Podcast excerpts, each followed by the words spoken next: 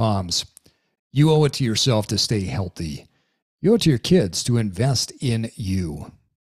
You owe it to your future self to get fit. Years ago, I read a quote that I've adopted as a personal mantra for my life and training. And it goes a little something like this A healthy body is the dwelling place best suited for a clear mind, a pure heart, and an enthusiastic spirit. Today's guest is a phenomenal coach that is going to give you some insight into how you can stay fit, get your body to where you want it to be, and integrate all of this despite your demanding life. Welcome to the Evolve Podcast. Evolve your body, evolve your mind, evolve your soul, and evolve your tribe. And now it's time to disrupt. And with that, folks, we want to welcome you to another episode of the Evolve Podcast. Joining me in the beautiful land of Oberlin, Ohio, is my co host, the most interesting man that I know, W. Myles Reilly. Welcome, Myles. Steve, thank you. Thanks. I think that snow that you guys got, I think we're about to get it. Coming your way, huh? Well, you're welcome. Coming we're passing that way. on Coming to you. a theater near you. I'll tell you, it's been one of the craziest winters here in Utah. That uh, I'm not complaining yeah, about all the snow because it's been beautiful up at the resorts. But uh, I'm not going to lie, we're getting into March here, and I'm ready for some warm weather. So hopefully that's going to change soon. And somewhere in the mountains of Utah, I am Steve Cutler, and guys, we are really fortunate tonight to be joined by Brandy Elliott. Brandy is a mom of two, and she's been a personal trainer for over 10 years. She's an online health and wellness coach and is currently studying holistic wellness and functional medicine at the Institute for Integrative Health. You can find her online for her Instagram page is Brandy Elliott Fitness or online at brandyelliottfitness.com. Brandy Elliott, the Lexington personal trainer is what it says on the Instagram. Thanks so much for joining us. Hey, Steve, how are you? Good, good. We are really excited to have you. Um, I love your accent. I love your voice. You probably are listening to us and think that we sound funny because we don't sound cool like you. uh, but uh, we're really excited to have you on and uh, talk about, I think, a couple of uh, topics that are going to be really impactful for our female listeners because the reality is um, a lot of women have this guilt that is sitting inside of them when it comes to taking care of themselves, living a healthy and fit life. And I think one of the things that's really fascinating about what you do is you not only help women, but you also work with uh, young girls as well. So tell our listeners a little bit about yourself and what you do. So I am a mom of two girls. Like you said, I have a almost 23 year old and a just turned 11 year old girl. So I feel that I am like all knowing on the girl world. Beautiful. Um, I have. They would agree with sisters. that too, right? They would say you're all knowing, your daughters. Uh, maybe not, but right. I have. I'm one of three girls, and then I have a sister that has a girl. So we are just a girl family, and um, so when I first got into personal training, I was I was just kind of training whoever, and then probably within the past couple of years, I had moms of young girls actually reach out to me. Would you do a young girls boot camp or would you do young girls training? And I think uh, probably half of the training slash, I mean, we call it boot camp. I don't really know how much 10 year olds can do, um, is talking about, you know, cheering each other on and, and being a good friend and being a good team player instead of the normal putting each other down, making everything a competition, making other people feel, you know, beneath themselves. So we try to build each other up. I have all spectrums in the summer. I have tons and tons of girls that I train when school is out from, you know, the ones that really want to be athletic, but they just aren't and they're a little overweight till to the kids that are swimming year round and winning state championships on swim teams. Mm. So I put them all together in one boot camp class, so to speak. And we work as a team and they cheer each other on and we do some partner things. And um, I often I don't pair the two most athletic ones together for a reason. I pair them with, you know, ones that they're going to have to build them up and talk them into keep going and they can do it and it's really good to watch them kind of develop a little bit of camaraderie. And I think that we need more of that in this world. Yeah, no doubt. I think that uh, that's such a difficult age for uh, young boys and young girls, but young girls in particular, because I, there is a meanness, there's a cattiness, there's a picking on each other thing that just goes so deep into that. Um, I love the concept that you're talking about of not just pairing the two most fit or the two most athletic people, uh, girls together, because now it's about supporting. Talk to us a little bit about what are you coaching these girls on of how to support each other? Because support can look different for different people, but what does that look like for you? Um, well, in the actual classes, the big thing that um, that requires the most support is we do box jumps, and I've mm. you've seen, I'm sure, the boxes in the gym and they're different heights, and obviously your cute little athletic cheerleaders and soccer players can jump up that to the tallest 32 36 and 40 inches like it's nothing but some of your other girls really struggle and they're not confident enough to even try it. So when you you pair them together and say you know between so many you know between the two of you you've got to get 10 the other person is you know trying to encourage them just try you know we can start at a lower a lower height. And it really um it makes the ones that are maybe struggling a little bit feel better and you know it gives the maybe a little more cocky girls a little more empathy to see how hard they're trying and that it's not that this doesn't come easy for them and that it's a struggle and that a little bit of encouragement goes a long way. It's a great perspective. I think empathy helps to cure uh, some of that meanness and some of that uh, judgment and criticism.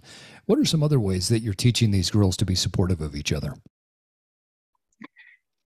I have some older middle school girls that um, I wouldn't even say maybe that I, they don't really talk to me about, you know, maybe not supporting each other, but maybe not being nice to their parents. and so I try to really talk to them from a parent's perspective while also being on their level like, hey, I know you're super mad and that wasn't cool maybe of your mom to say that, but it really wasn't probably really hurt her feelings that you told her that you hate her because mm-hmm. coming from a mom who does anything for her kids, it like stabs you in the heart when your kids say that, even though you know that they don't mean it, it doesn't make it any easier. Yeah. So the older girls, I feel like I focus on a lot of parent battles with them and um, another lesson that I try to instill in my older ones for sure is how you do one thing is how you do everything. Love that quote. So yeah. uh, I love that quote. Yeah. So, you know, if you're lackadaisical, you know, if you play soccer and you don't really care, you're probably not doing the best with your schoolwork. If your room's unorganized, your homework's probably not getting turned in on time. And it all kind of just collapses together. So I say that to them all the time. They probably are sick of hearing it, but I've seen them actually post it on their social media, so I oh, know oh, wow. that it's it's kicking in a little bit. it's a repetition that'll get it to stick.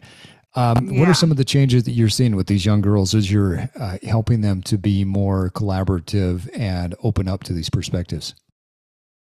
I did have one actually apologize to her parents and text me a winky face after she had gotten her phone back that had been taken away for the longest time and she wanted to go home with me and not them. So um and the same with the younger girls. I've noticed that we are at a country club that is the main place that i train and it is already you know in fourth and fifth grade like little cliques of girls running around. And when i bring them all together at boot camp, you see them branch off a lot more down at the pool and talking to girls that maybe they wouldn't talk to in school oh, or nice. that wouldn't be on the soccer team or on the varsity volleyball team. And so when you bring them together and they get to know each other instead of just the appearance or she's not on my team or she's hanging out with this girl and we think this girl's mean, but you don't really know them, it, it, it really does transpire into a different atmosphere for these kids. And I watched them evolve through the summer last year, and I hope to do it again this year. Yeah, that's a beautiful perspective. Um, oftentimes, kids repeat what they hear at home, they copy behaviors. And so, uh, you know, if the young girl is picking on another girl, uh, that, that could be a behavior that is learned at home. What are your thoughts on that? Oh, for sure. Or a behavior that, you know, maybe the parents just don't, maybe it's condoned at home. Um, they don't really get onto them for it at home. I saw it a lot with my older daughter. And then I would hear the parents when we would go out to lunch, you know, talking about this kid or that kid or this mom or that mom. And you know that it's, that it's, I learned a lot of lessons the hard way a little bit from my oldest. Um, but with my youngest one, I feel that I see it the same. Like we were talking earlier, the cell phone, the social media is just the worst thing ever for these kids because they say all kinds of things over text yeah. and over these apps that they would never say to their face. And if you're, you know, in my opinion, and every mom is different, if you've got a fifth or sixth grader and they have a phone and you're not reading what they're saying and you don't think they're saying anything bad, you're just naive. I mean, I have the sweetest little girl in the world, she's super tenderhearted, but I know she can be mean. I know that she can say things that maybe she didn't mean as hurtful or somebody hurt her feelings. So she was just trying to hurt theirs back. Right. But I feel like there is a time for conversation for that stuff. And um, as parents, we have to be aware that it's going on and not be naive enough to say, oh, not my kid. My kid's not doing that because they're all doing it. It's not just one or the other. It's a protective mechanism, right? It's how they protect oh, themselves. Oh, sure. If somebody's coming at them, they're going to respond back in kind uh, because the kids don't have the skill set to do it any other way. And if they see what mom and dad have been doing and they model that behavior, if being critical of other people is normal behavior at home, then they will become, they'll take that and they'll multiply that. One of the things that uh, I, I actually taught this recently to a group of leaders uh, in a lecture I was giving it is if you're a leader and you allow something to slip 1%, you've now allowed your team to multiply that by 10. And so, as parents, I think it's important that parents remember if they allow something to slip, kids are going to magnify that 10 times and they are going right. to allow that um, you know negative talk or negative behavior to uh, to be out there because the parent has set that standard so it's important that whatever standard we want as leaders, as parents, that we hold the highest standard because then the kids will be reaching for that high standard. Um, there's a there's an interesting dynamic here that I think you're bringing uh, up with coaching these young girls and helping them to deal with emotions and deal with the social interaction, but do it in a physical way. Right. Young kids don't necessarily connect that the body, the movement, the way that they feel is so tied to their emotion and so tied to the uh, to the mind. And one of the things I found in coaching people over the years is if we want to process difficult emotion, we do it while we're moving, and it becomes so much easier. So it's a phenomenal tool. Talk a little bit about some of these changes as you're moving through. I know you mentioned before empathy is something that you're seeing happen, but what are, what else are you seeing change as they're going through this movement and as they are starting to adopt some of these things that you're teaching them?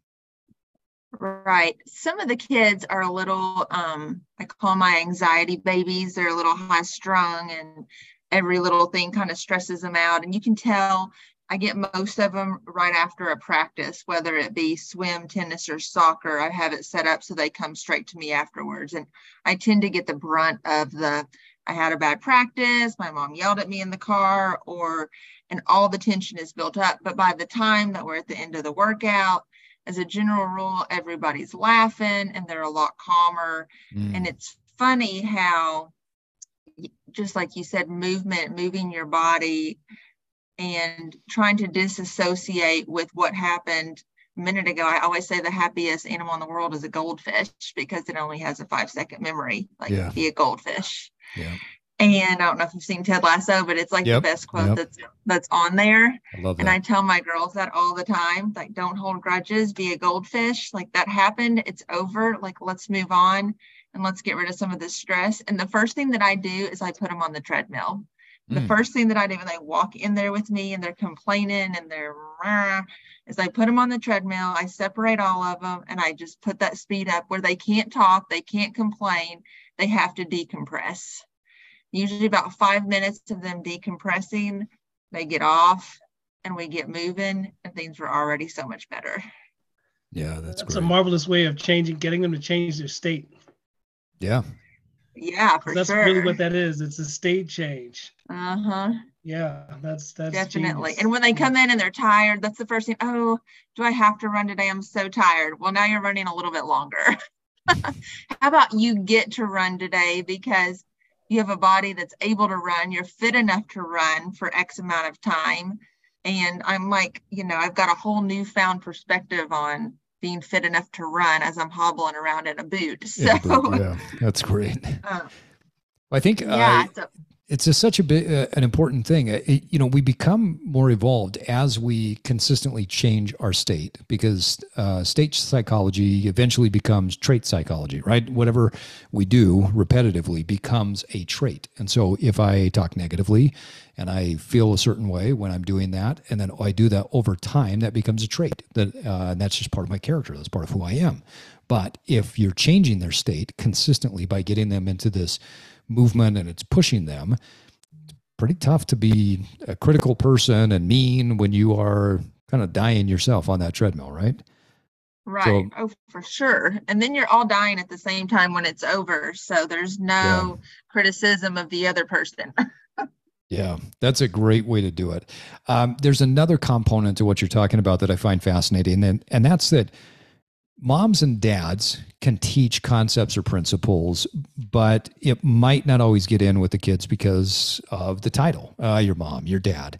But having a coach, having a trainer, having somebody that's outside of that mom and dad dynamic, tell the kids, even if it's the exact same thing that mom and dad have been saying, there's more weight, there's more power to that.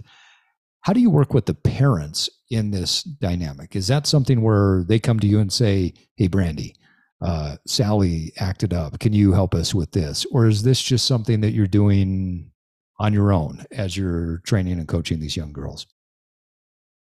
I actually do have a really good relationship with actually all of the parents of my girls. Um, the older ones that are about to transition into high school, especially, they're kind of the ones that are giving their parents a little more fits than, you know, my fifth and sixth graders.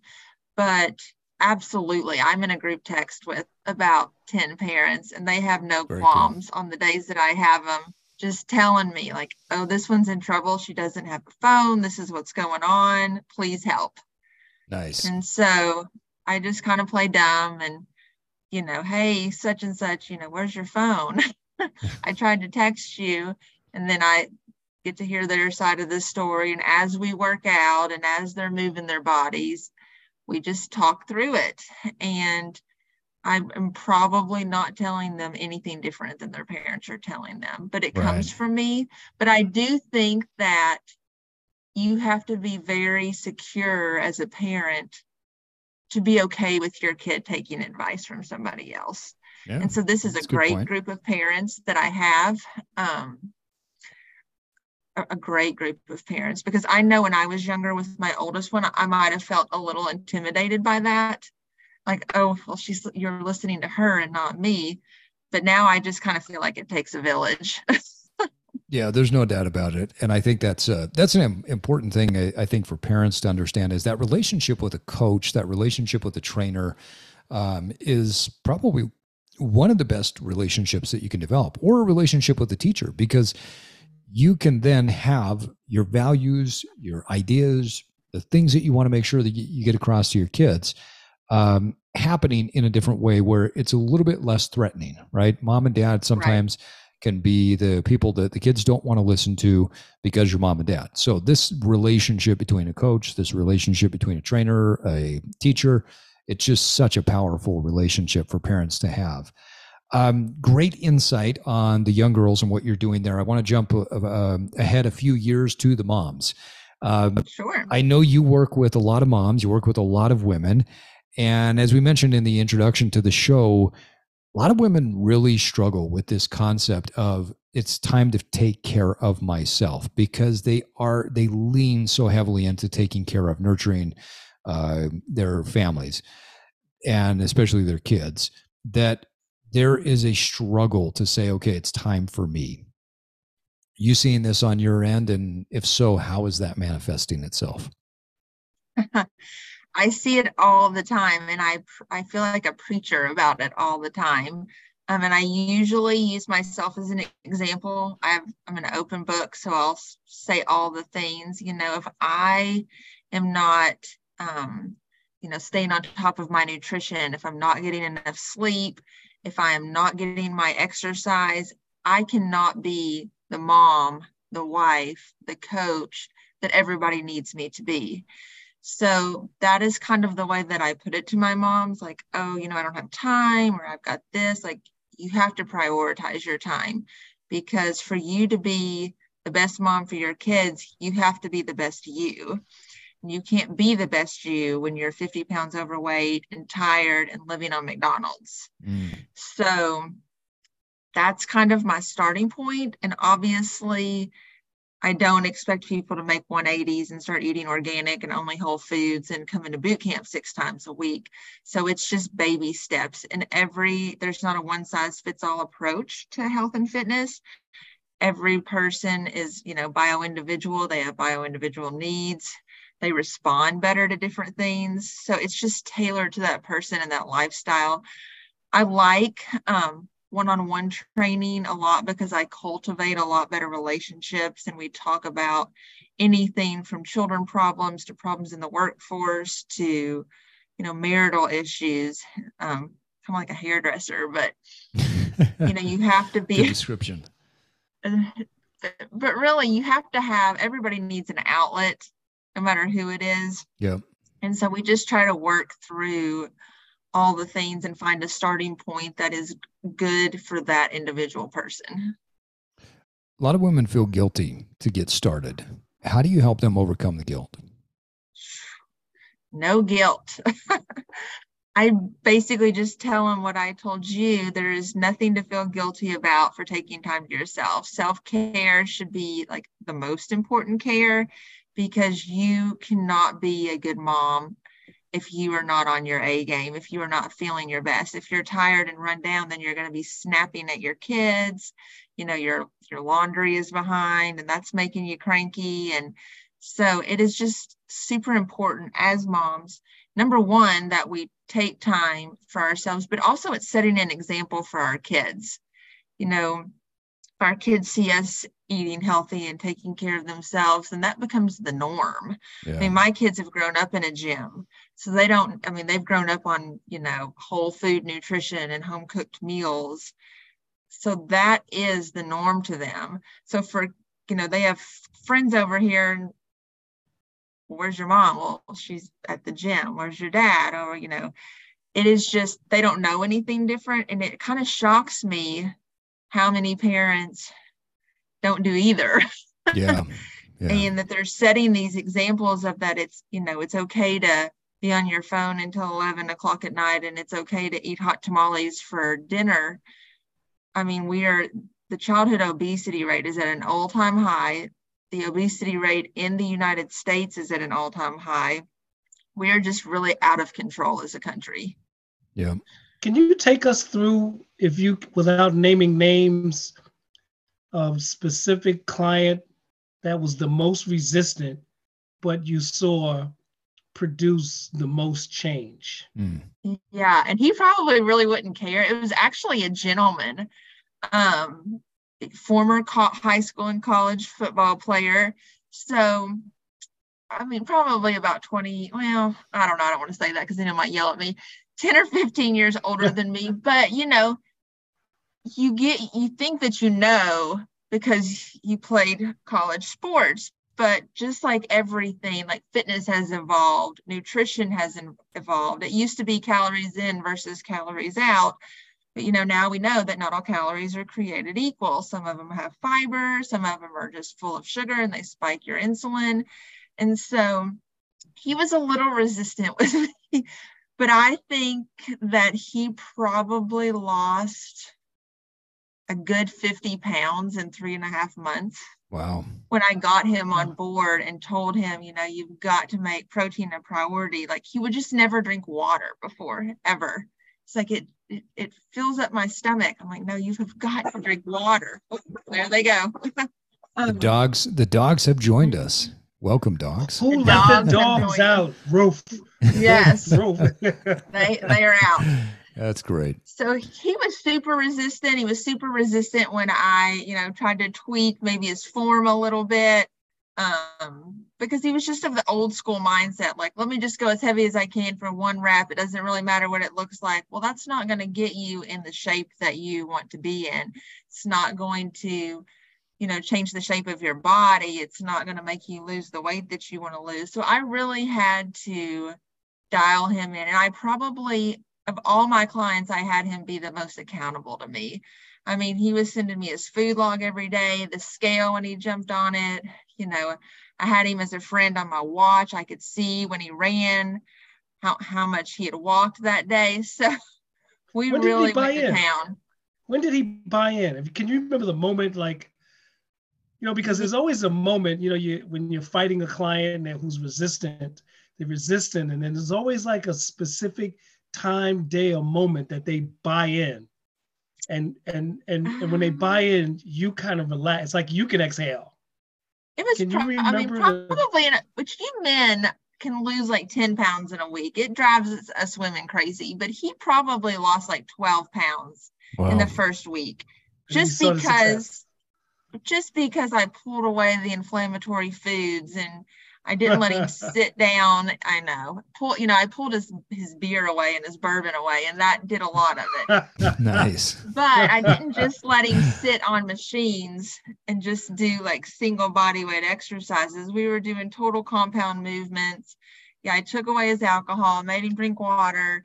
But then when the weight fell off super quick, it was kind of this aha moment. And he sent me, mm-hmm. you know, body fat composition in the scale over a couple weeks and he he was he was bought in from then. Ah uh, okay. Sometimes that's what it takes. You just you've, you've got to get somebody almost strong armed until they get the results and then once they get the results and they see that what you're coaching them on matters and they see that it's effective then they wake up and they say okay well then, now you've proven it to me uh, so then you just you never have to look back. But I like how you're talking about the accountability piece because accountability has plays such a big role in making these changes, making these lifestyle behavioral changes. Um, with the women that you're working with, talk about how you're holding them accountable right now I have a really fun challenge going on and they're just all friends and so they're kind of competitive with each other but we're having a I don't know if you've heard of 75 hard. Yeah. It was yeah. something that was super popular. So we kind of did a reduced version of that because that's really hard especially for some of these women that haven't worked out since last summer. So we're just doing 40 days of two workouts a day. But nice. the second the second workout doesn't necessarily have to be in the gym. I just ask them to get up and move their bodies. So whether they sit on the floor and they stretch or they have a dance party with their kids in the living room, they go for a walk together, just move your bodies for 20 minutes a second time during the day.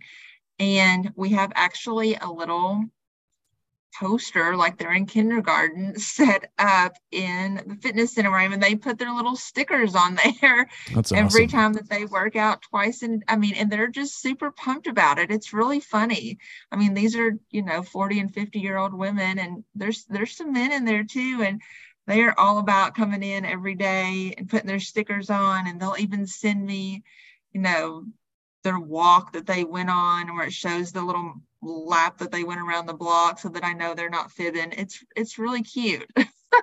so at what point do you confiscate their bourbon? I know, right? I mean, it's baby steps. little by little.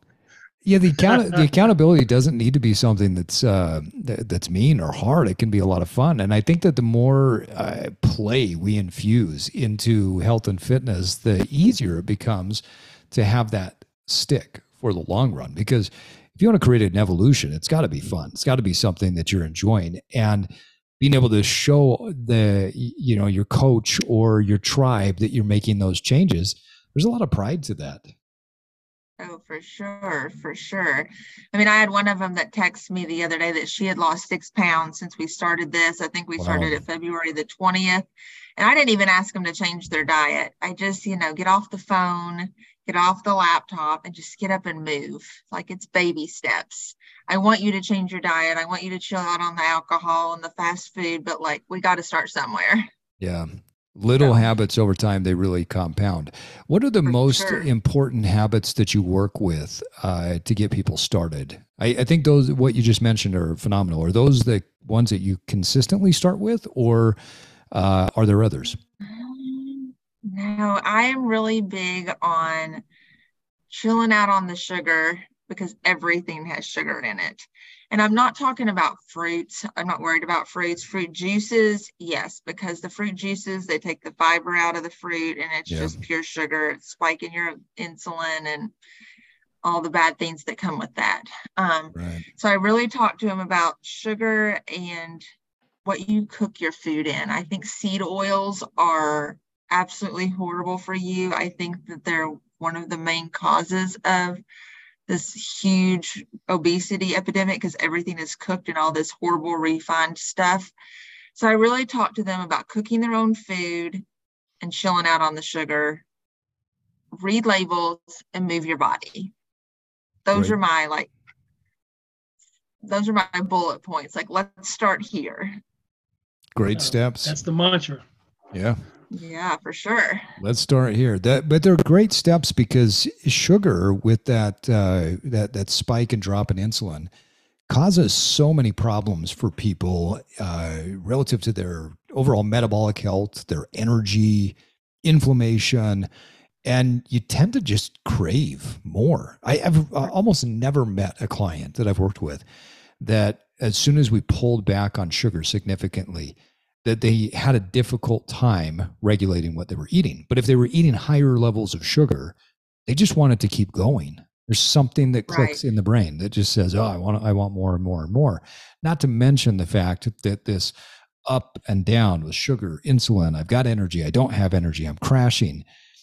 It's it's so damaging for people and I sp- I think especially busy moms uh, that's a that's a very very difficult thing because your mom you you never you don't take time off. You don't go on vacation from being a mom, right. right? You think about it all the time. So staying away from sugar, seed oils, those are, I, I think, some important uh, steps in the right direction.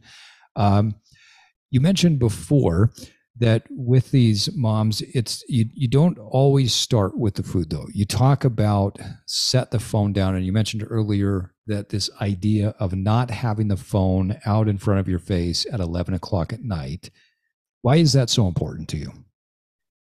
Because sleep is so important and those horrible little blue lights in our phone mess with the receptors in our brains and our brains just can't shut down the way that they're supposed to. Um, I think more it is really important for kids. It's a battle that I have with my youngest all the time, and then she can't fall asleep because your brain is so stimulated from these screens and these lights and all this flashing stuff and the blue lights in the phone that your brain is going crazy then you want to turn put your phone down and try to roll over and go to sleep and it is just not having it. Yeah. And sleep is just so crucial to growing kids to us moms just in general. Yeah I, I couldn't agree more. I mean the best thing for recovery is to get a consistent great night's sleep you recover sure. psychologically you recover uh, physically it's just it, it's phenomenal we always hear that moms are too busy they're busy running carpool around they've got other kid commitments they uh, you know, are they got a job. They, there's there's multiple things on their plate, right? So they don't have the time to work out, to eat well. What do you tell those moms?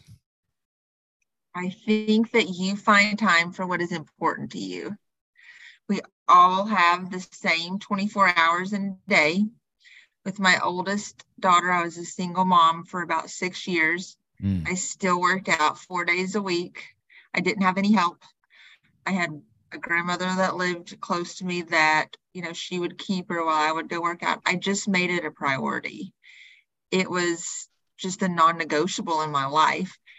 whether it meant that I had to get up early and do a workout in my living room while she was still asleep, or that I didn't take a lunch and left work early so that I could get a workout in before I had to go pick her up.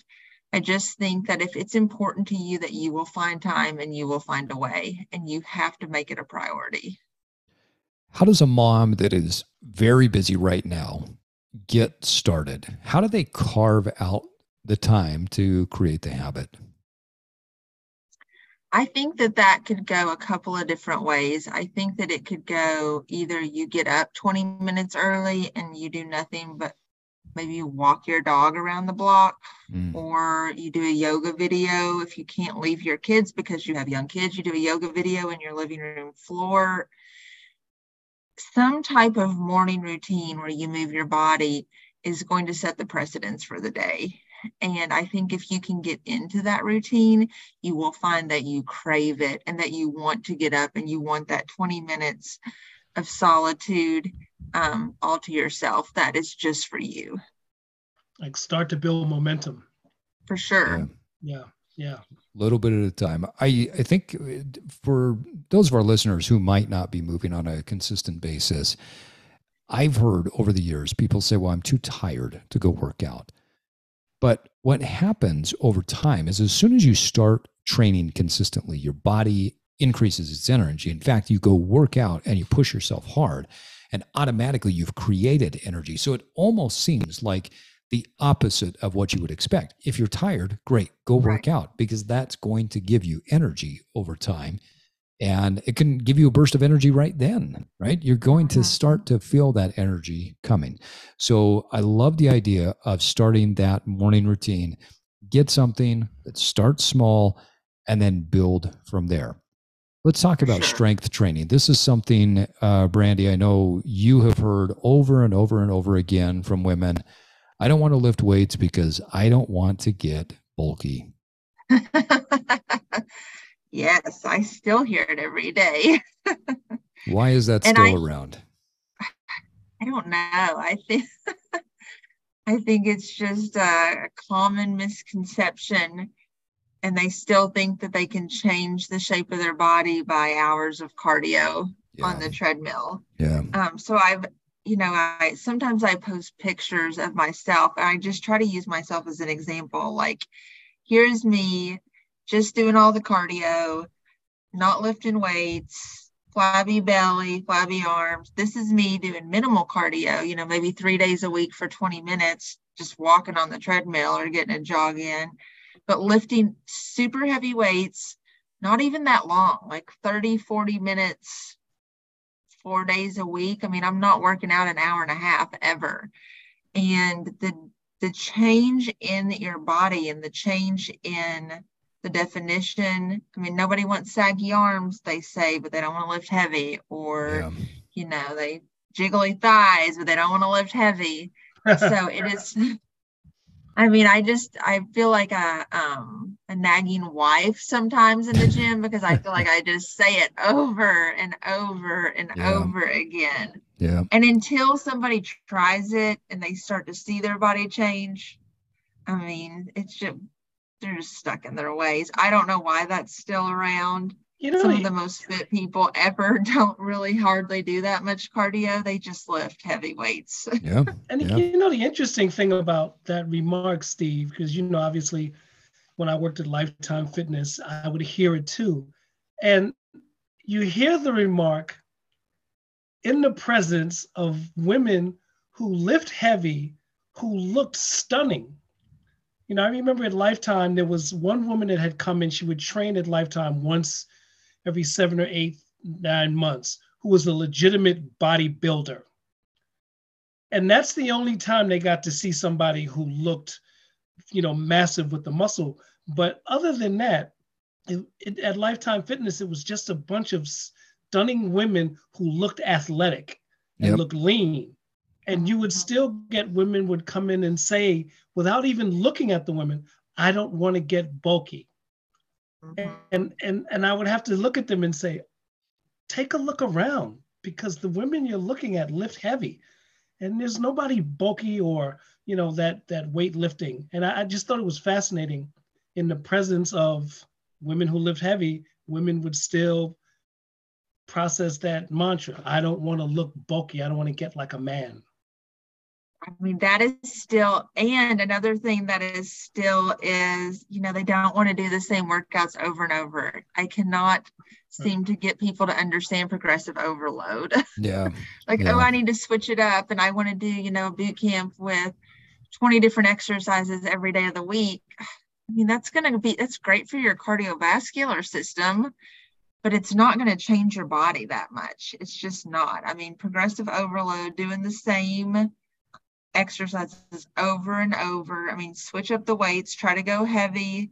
You know, sometimes maybe you go through a, a, block of time where you're resting two minutes between sets and then you take it down in four weeks and you and you don't rest that long between sets but it's still progressive overload progressive overload and i can't seem to get people to that's another misconception that you need to switch up your workouts and do all the different things and here we are. it's such a, you know, our, our business is such a weird business, health and fitness, because there's so many people out there that have no business being in the business. They have no clue what they're doing, but they will constantly spew these ideas of just, you know, constantly change it up and all of these things that you're talking about. But the results don't lie. You know, when you look at people who develop great physiques, when you look at women who have completely transformed the way that they look, they do it through strength training, they do it through progressive overload, they do it through getting very good at that particular exercise. Um, you know, you look at any athlete, they don't, you don't have football players changing up their workout every single workout. They don't do that. They, right. they, they do the things that get them better at football. If you want to change your physique, you do the things that will get you better at changing your physique. If you want to develop more shapely shoulders, you need to get really good at doing a variety of shoulder exercises and then consistently either increase your reps by one or two or increase the amount of weight that you're lifting by you know two to five pounds right? It's just it's these incremental changes that happen over time. You referenced earlier the rest periods and changing things up as you go through uh, the workout program across a period of time. And I think that's an important thing I want to talk about. This concept of periodizing or cycling our training between periods of where we're going through accumulation and then intensification, such an important piece to training. Now, years and years ago, when I got into the business, there was this amazing book by the father of periodization, Tudor Bompa, and he talked about that there's five different phases of periodization. Well, over time, we've really narrowed that down to where there's probably two that are most important. We're either going through an intensification phase where we're lifting really heavy, it's very intense, right? This could be anywhere from a one rep max all the way up to maybe four or five reps. We could maybe push into the six range. Um, and we need longer periods of rest there because there's more metabolic damage that's happening inside the muscle. So we need these heavy times. But then we may go through an accumulation phase. And the accumulation phase is where you're going to do a little bit more volume. And that's where you start to shape the muscle a little bit more. Intensification creates the density in the muscle fiber. Uh, that's the tone. So when you tap the muscle, it taps back, right? And then the accumulation is where we start to shape the muscle. So, talk a little bit more about how you work with your clients and changing up their programs so that they get the balance between the heavy strength and then the shaping. Um, I think that just like you were saying, that's so important. And I actually have done a quote unquote bodybuilding. I just did the bikini aspect of it, a fitness competition. Oh, great. And so I try to so I try to use that as an example. Yes, I just did the same exercises over and over and over again for months and months and lived on chicken and green beans. But um I for example, I have a little girl that I'm trying to get ready for a wedding and it is really hard for her to wrap her head around. You're going to have to eat a lot more and you're going to have to put on some weight before we can dial it back. Yeah. You know, you're going to go really heavy. You're going to have to only do six to eight reps. You're going to have to rest two minutes in between each set. But like let's give that 12 weeks and then we're going to switch it and we're going to go down a little bit in weight and you're only going to rest 15 seconds between each set mm-hmm. and you're going to max out the last two sets. As many as you can do i don't care if it's 2 or 20 you're just going to keep going and that's when you're going to see the weight start to fall off and that's when you're going to see everything start to tighten up. But nobody wants to gain weight. Like that's the whole point of everybody coming into the gym but when you're really trying to put on muscle and really trying to transform your body, there is just going to be a little bit of weight gain because you have to eat at a calorie surplus to gain muscle. You just do. Yeah. Yeah, and I think that's an important thing to uh, to help people to understand. I almost feel like Brandy, tell me your thoughts on this. That it that takes some time for people to understand. They have to experience it because they're so fearful of I don't want to gain weight, which is essentially saying, hey, I don't have control of my body, my mind, my habits. I don't have the knowledge, skills, and abilities to get myself lean. So they're going to struggle with this whole idea of gaining weight until they go through that cycle where you're uh, creating more intensification, rest periods are longer, you're taxing the metabolic systems better, um, and they start to lose the body fat and they say, oh, wow, okay, now I get it. Now I have the knowledge, I have the skills, I have the ability to make this change. Now I'm not as afraid. Where's where's the shift point for your clients? When does something spark in their mind where they say, now I understand what you're saying? Sometimes it just doesn't. I mean, because it just doesn't. Time to fire your clients then, right? Oh, I mean, there's just some that want to weigh themselves every single day. And it, women, especially, like you're like our weight just fluctuates so much from hormones to water weight, all the things. And I feel like as a society, we've gotten so fixated on the scale but the scale just doesn't tell the whole story. Right. I mean, people are mind blown when they when I tell them how much I weigh. They're like, "There's no way." But I have a lot of muscle on me, and muscle weighs so much more than fat, and I lift super heavy. So when I tell them that, I think sometimes they feel a little bit better. But there, it is the fixation with the scale is got to go because weight loss is just not it's just not a downward trail all the time. It just isn't. I mean it's you're going to have your highs and your lows and everybody's going to gain some weight and everybody's going to lose some weight and so the scale doesn't tell the whole picture and i try so hard to kind of drill that into my clients heads. We do a lot of body fat calibration because when the scale's not moving, but the body fat is, that seems to, oh, or, you know, when you are measuring, then they kind of start to understand, well, okay, so now I feel better. Like I've only lost a pound, but I've lost three inches off my waist. Yeah. Yeah. Well, yeah. Well, the variety of, of measurements, it, it's so funny. You're right. The scale has become the only thing that people uh, measure. But if somebody owns a business, they would not just pick one thing in their business and measure that and say, okay, we're super successful. Um, right. right. That's just, it's ridiculous. If you drive a car, you have multiple dials on that car, they're all important.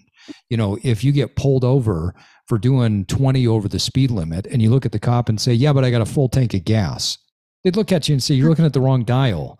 Right. But right. we do that in fitness. We pick one measurement. We say it's all about the weight. But when you peel the onion layers back, and I don't know if you've seen this like I have, when we go to talking to a lot of these moms that want to lose weight, get in better shape, and I say, what does that look like? Well, I'd like to lose 10 pounds. Okay, peel that back more. Tell me about it.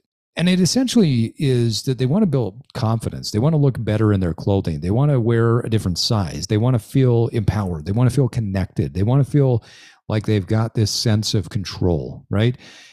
The weight is not the thing. And so, my question to them and to our listeners who might be stuck on this same thing is if ultimately you want to feel better, look better, and be more confident, why do you care about what the number on the scale is?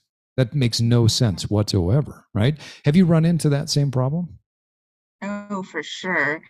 And I, I tried to peel the onion back the same. I think that was just a great analogy. Like, what's it going to take for you to feel more confident? Yeah. Like, is it I want to be a size four. I want to look good in this dress. I mean, there are so many different factors that go into that. You know, I want to have more energy. I don't want to wake up tired all the time. And it's it just should not always be about the number on the scale. I would throw them all away. I would tell people just to not even weigh themselves. Yeah. Because it can be very defeating and it just doesn't tell the whole story. Well, and it's it, it's a little bit uh, I mean it's so up and down, right? Right. It, it's like a politician it's going to tell you whatever it wants to tell you depending on how it feels for the day so the you know sometimes it's up sometimes it's down it doesn't really has nothing to do with, with exactly what you're doing but i think that there are numbers out there that you can find that uh, you can chase that will be much better numbers to chase so if you're developing this strength okay you were lifting this heavy of weight before now you're lifting this heavy weight for this number of repetitions, right? So I think that there is so much more um, impact by tracking numbers that you actually have control over. I can control if I can lift one more repetition with that same weight, or if I can go up five pounds, I can control that over time. I can't always control what my body weight is because, like you said, I might have more fluid retention one day.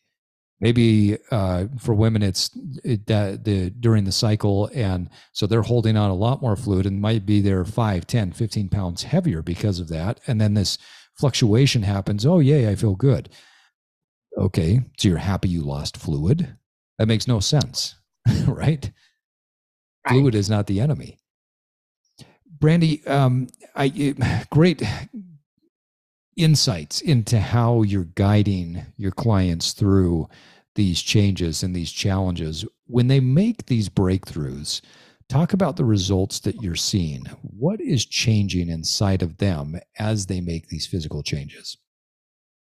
I think a lot of it is there's so much mental involved in the physical changes. Um, you know, you really have to develop the right mindset going into this to I don't want to say you're going to manifest the changes, but you know, I would say be it until you become it.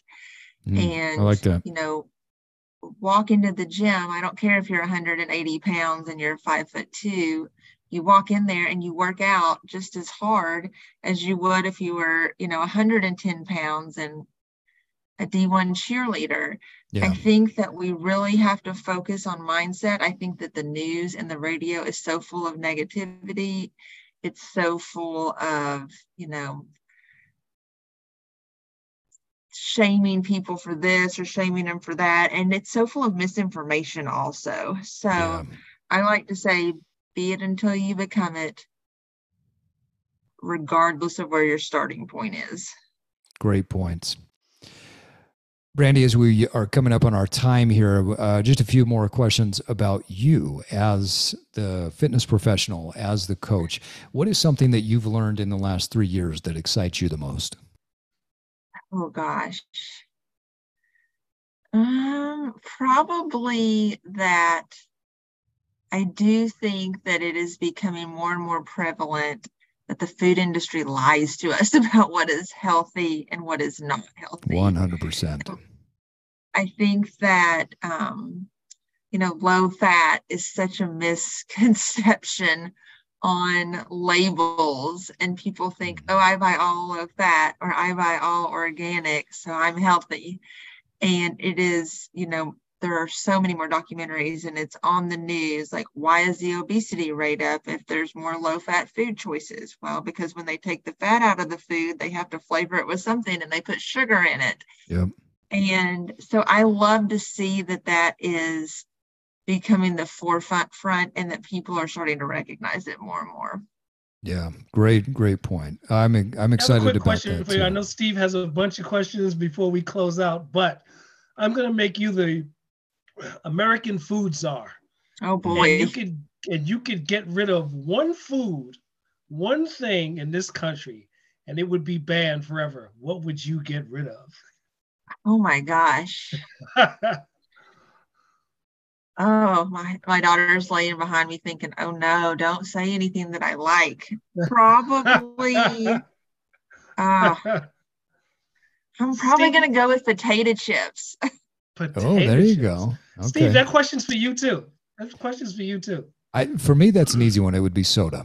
And the reason I would say Oh, soda yeah. is That's a good because the, it, the, you can get so many calories from a 12 ounce can of soda and you, you just will continue to go and go and go and i think if we um, got rid of sugar sodas and uh, it- we would not have the same obesity epidemic that we have you know i mean you look at uh, what we've done b- back in the day the cans were you could you know put them between your thumb and your finger nowadays you've got this big can but most people will go get them from these soda shops or they'll go down to the gas station and they get a huge cup and it is just I mean you're talking about sometimes 800 to 1000 calories just in a in a soda and you drink Oh, your yeah. drink your calories like that you are on the fast track towards obesity and so many other diseases Yeah, Yeah. I think I For would go with soda too. I think soda's a good choice to get rid of. Yeah, yeah. Yeah. That's a yeah. good one.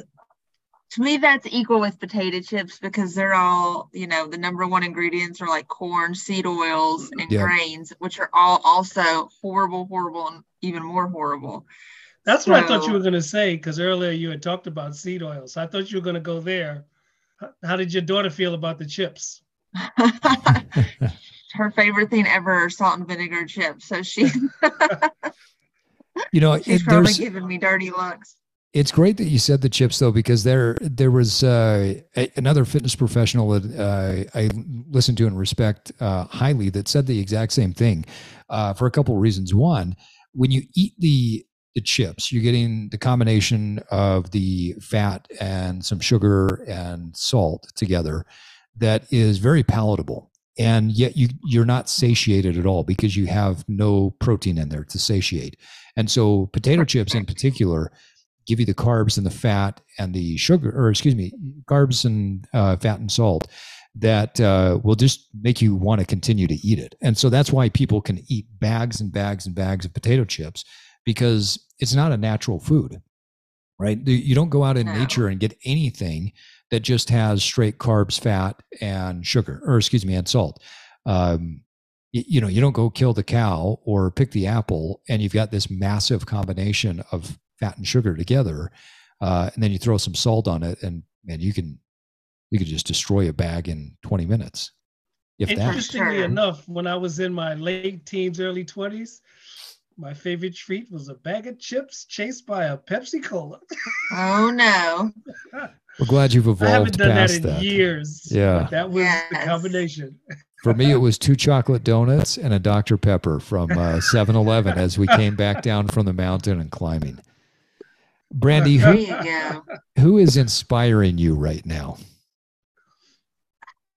Um, in res- as far as maybe fitness influencers that I follow, um, Just anybody that's inspiring you. Yeah, I have a friend can that say Myles just- and Steve too. We'll That's take right. it. Yeah, we'll take it. Thank you. Yeah, yeah. I have a really dear friend that lives in Isle of the Palms, and her name is Moira Kubaba, and I just adore her, and I adore everything about her social media, her presence. I know her personally, which Mhm. just makes me love her more. But she's just who she is. She's such an open book. She doesn't really care to just put it all out there. Um, and I think as women, that's that's something that we all struggle for. You know, it's it's really hard to put it all out there. We just like the way that it looks. Yeah, You know, yeah. obviously Facebook pictures don't tell the whole story, but we like people to think that it does. So she just doesn't care. And I think that more that we need to be more like her. Great perspective. I love that one. Last question for you. So uh, let's talk about disruption. We we believe that disruption is critical for sparking an evolution. How do you disrupt your life in order to spark new evolution? Oh, geez. That's a hard one. I will say getting out of my comfort zone a hundred percent. Um, and trying things that I would have never done. For example, I've never been like an outdoorsy person. My husband and his friends love to hike and go on these, you know, week long hiking trips that I would never in a million years go on. But I have, however, decided that I like nature a little more than I didn't, that I thought that I did. And I've gone on a few, you know, little hikes that they've gone on and even went and stayed in a tent. wow, look at you. So I am trying to evolve a little bit and branch out of my comfort zone. I love that. That's great. Well, and on that note, folks, it is time for us to wrap up another episode of the Evolve Podcast. I want to thank our guest. Uh, what a what a really fun conversation, and I think very insightful for a lot of our uh, female listeners in particular. Brandy Elliott, thank you so much for for joining us. Uh, yeah, I think my you. Yeah, I thank my co-host W. Myles Reilly for uh, for jumping on as well. Brandy, what is the best way for people to follow you, and follow your personal evolution, and get in touch with you if they have questions on what you do? Sure. My Facebook and Instagram are both the same. They're both Brandy Elliott Fitness, and my website is brandyelliottfitness.com. And so is my email. It's brandyelliottfitness at gmail.com. You can find me. I try to stay, you know, pretty try to keep it the same across all the boards so that I'm easy to find. But I would love to connect, reach out, follow me on Instagram. I'll follow you back. I try to reply to all the messages that I get. It may take me a couple of days, but I'll get to you, I promise. I love that, uh, and you're actually one that uh, I, I I love nowadays. That uh, part of my way that I look for guests on the podcast is if somebody has uh, something that pops up on my page that uh, they've got a post that's promoted or whatever, I'll think, oh, okay, that's I, I, like the content that that person put out there, so I follow them and follow them for a couple of weeks. If they still capture my interest, I'll shoot a message and say, "You want to come on the podcast?" Uh, I always appreciate the uh, faster responses. Not that everybody should respond fast, but I always appreciate them, and you were one of those. So I think you post awesome. some great content. You're doing some really good stuff out there. So uh, highly encourage our listeners to go follow Brandy on social media, and we'll put all those links in the show notes as well for our listeners so that they can listen. But hey, guys, remember that it does take time and consistency to evolve. But first, you have to disrupt. And now it's time for you to get out there and evolve. And evolve. Thank you for listening to this episode of the Evolve Podcast. Follow us on your favorite podcast app, and if you haven't done so, please give us a rating. As an independent podcast, it really helps us get more reach. This podcast is part of our mission to help millions of people evolve into the best versions of themselves. Please check out our coaching services at evolve-cast.com or pick up some of our Evolve merch. Until next time, keep evolving.